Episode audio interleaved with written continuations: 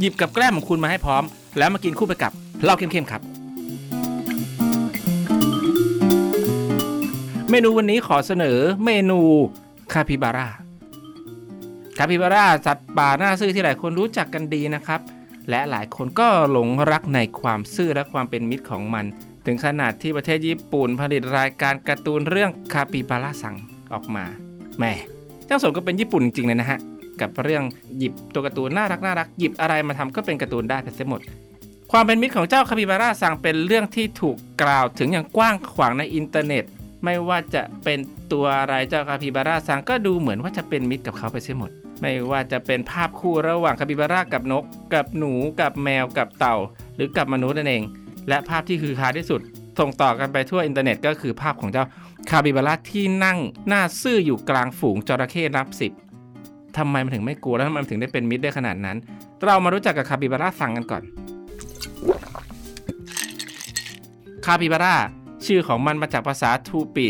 ชนพื้นเมืองแถบบราซิล ซึ่งเรียกมันว่าคาปิโอลาซึ่งมีความหมายว่าผู้กินหญ้าหลายคนเรียกมันว่าหนูยักษ์คาปิบาร่า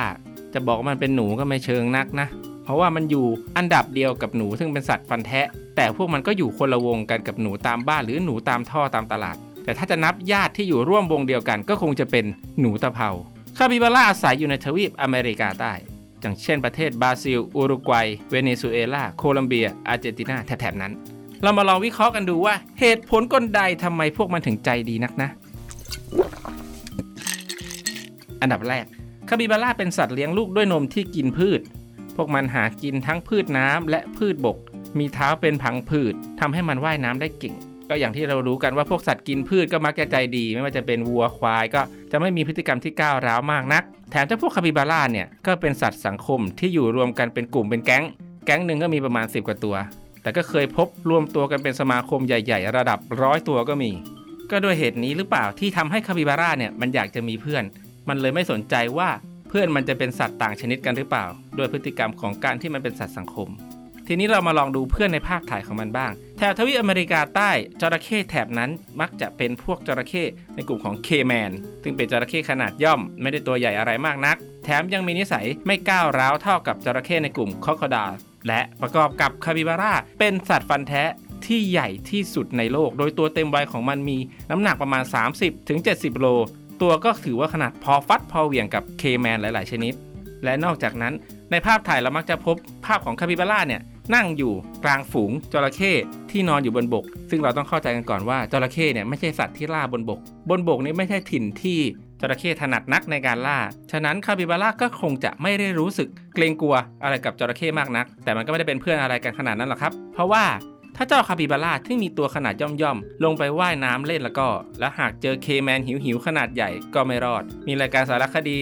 หลายๆ รายการพบว่าคาปิบาร่าก็เป็นอาหารของเคแมน และนอกจากจะเป็นอาหารของเคแมนแล้วคาปิบาร่ายังเป็นอาหารของอนาคอนดาเขียว และยังเป็นอาหารของนักล่าจอมโหด แห่งป่าฝนอเมริกาใต้เสือจากัวเจ้าเสือจากัวเนี่ยเห็นว่ามันหุ่นสะอวดสะองสวยๆอย่างนั้นแล้วก็มันเป็นนักล่าอันดับสูงของป่าฝนในแถบอเมริกาใต้เลยทีเดียว เพราะวันดีคืนดีมันหาอะไรกินไม่ได้ มันก็ลงไปลากจระเข้จากน้ำขึ้นมากินบนบกก็มี ฉะนั้นคาปิบาร่าและจระเข้มันไม่ได้เป็นเพื่อนกันครับ แต่มันก็ไม่จำเป็นที่จะต้องต่อยตี ฆ่าฟันกันตลอดเวลา เรียกว่าทีใครทีมันก็แล้วกัน ปัจจุบันคาปิบาร่าถูกนำมาเพาะเลี้ยงเป็นสัตว์เลี้ยงกันอย่างแพร่หลาย พวกมันสามารถเพาะขยายพันธุ์ในที่เลี้ยงได้ หากใครหลงรักในความน่ารักของมันแล้วแล้วก็ ก็เตรียมกำเงินไปเลยฮะ4ถึง5หมื่นบาท และด้วยความเป็นมิตรของมัน ตามสวนสัตว์มักจะนำเจ้าคาปิบาร่าเนี่ยมาให้ผู้เข้าชมได้สัมผัส และได้ให้อาหารป้อนหญ้า แต่แต่แต่แต่นะคุณผู้ชม ถึงแม้ว่าความใจดีของเจ้าคาปิบาร่าเนี่ยจะดูใจดีมากนะแต่ถ้าเกิดมันรู้สึกถูกคุกคาม มันก็สามารถกัดได้ เช่นเดียวกัน และด้วยการที่มันเป็นสัตว์ฟันแท้ที่มีขนาดใหญ่ที่สุดในโลก ฟันของมันยาวมากกว่า 8 เซนติเมตร และหากถูกมันกัดแล้วก็แผลก็คงไม่น่าดูเลยทีเดียว แถมยังเสี่ยงที่จะติดโรคต่างๆ อีกด้วยด้วยความที่มันเป็นสัตว์เลี้ยงลูกด้วยนม มันก็เป็นพาหะที่จะส่งผลให้เกิดโรคพิษสุนัขบ้า บาดทะยักและโรคอื่นๆอีกด้วย เพราะฉะนั้นแล้วหากมีลูกมีหลานที่เข้าไปจับคาปิบาร่าในสวนสัตว์แล้วก็ให้สังเกตท่าทีและดูแลบุตรหลานของท่านให้ดี เมนูเข้มๆแถมท้ายครับคาบิบาร่าสัตว์ที่น่ารักที่ทุกคนหลงไหล มันจะยังน่ารักอยู่ไหมถ้าผมจะบอกว่าคาบิบาร่านั้นกินขี้ตัวเอง พฤติกรรมการกินขี้ หรือคอโปฟาเกีย มาจากคำว่าคอโปซึ่งหมายถึง อุจจาระหรือของเสีย และคำว่าฟาเกียซึ่งหมายถึงการกิน การกินอุจจาระหรือการกินของเสียนั้น พบในสัตว์หลากหลายชนิดตั้งแต่แมลง ไม่ว่าจะเป็นแมลงวัน หรือผีเสื้อที่มีความสวยงาม ทั้งสองชนิดนี้ก็มีพฤติกรรมในการกินของเสียหรือกินอุจจาระกินขี้ของสัตว์ชนิดอื่น เพราะว่าพวกนี้มันต้องการแร่ธาตุที่หลงเหลืออยู่ในอุจจาระนั่นเอง ส่วนเจ้ากาพิบาร่าของเรามีพฤติกรรมการกินขี้ของตัวเอง เพราะว่าการกินพืช หรือการบริโภคพืชเป็นอาหารเนี่ยมันย่อยสลายได้ยาก และจำเป็นที่จะต้องใช้เวลานานมากในการย่อย ดังนั้นมันจะย่อยหนึ่งครั้ง และถ่ายออกมา และกินอุจจาระของมันกลับเข้าไปอีกครั้งหนึ่งเพื่อทำการย่อยรอบที่ 2 เพื่อให้ได้สารอาหารอย่างเต็มที่ นอกจากแมลงและคาปิบาร่าของเรานั้น ยังมีสัตว์ใหญ่ ๆ อีกหลายชนิดที่มีพฤติกรรมกินขี้ ช้าง แพนด้า โคอาลา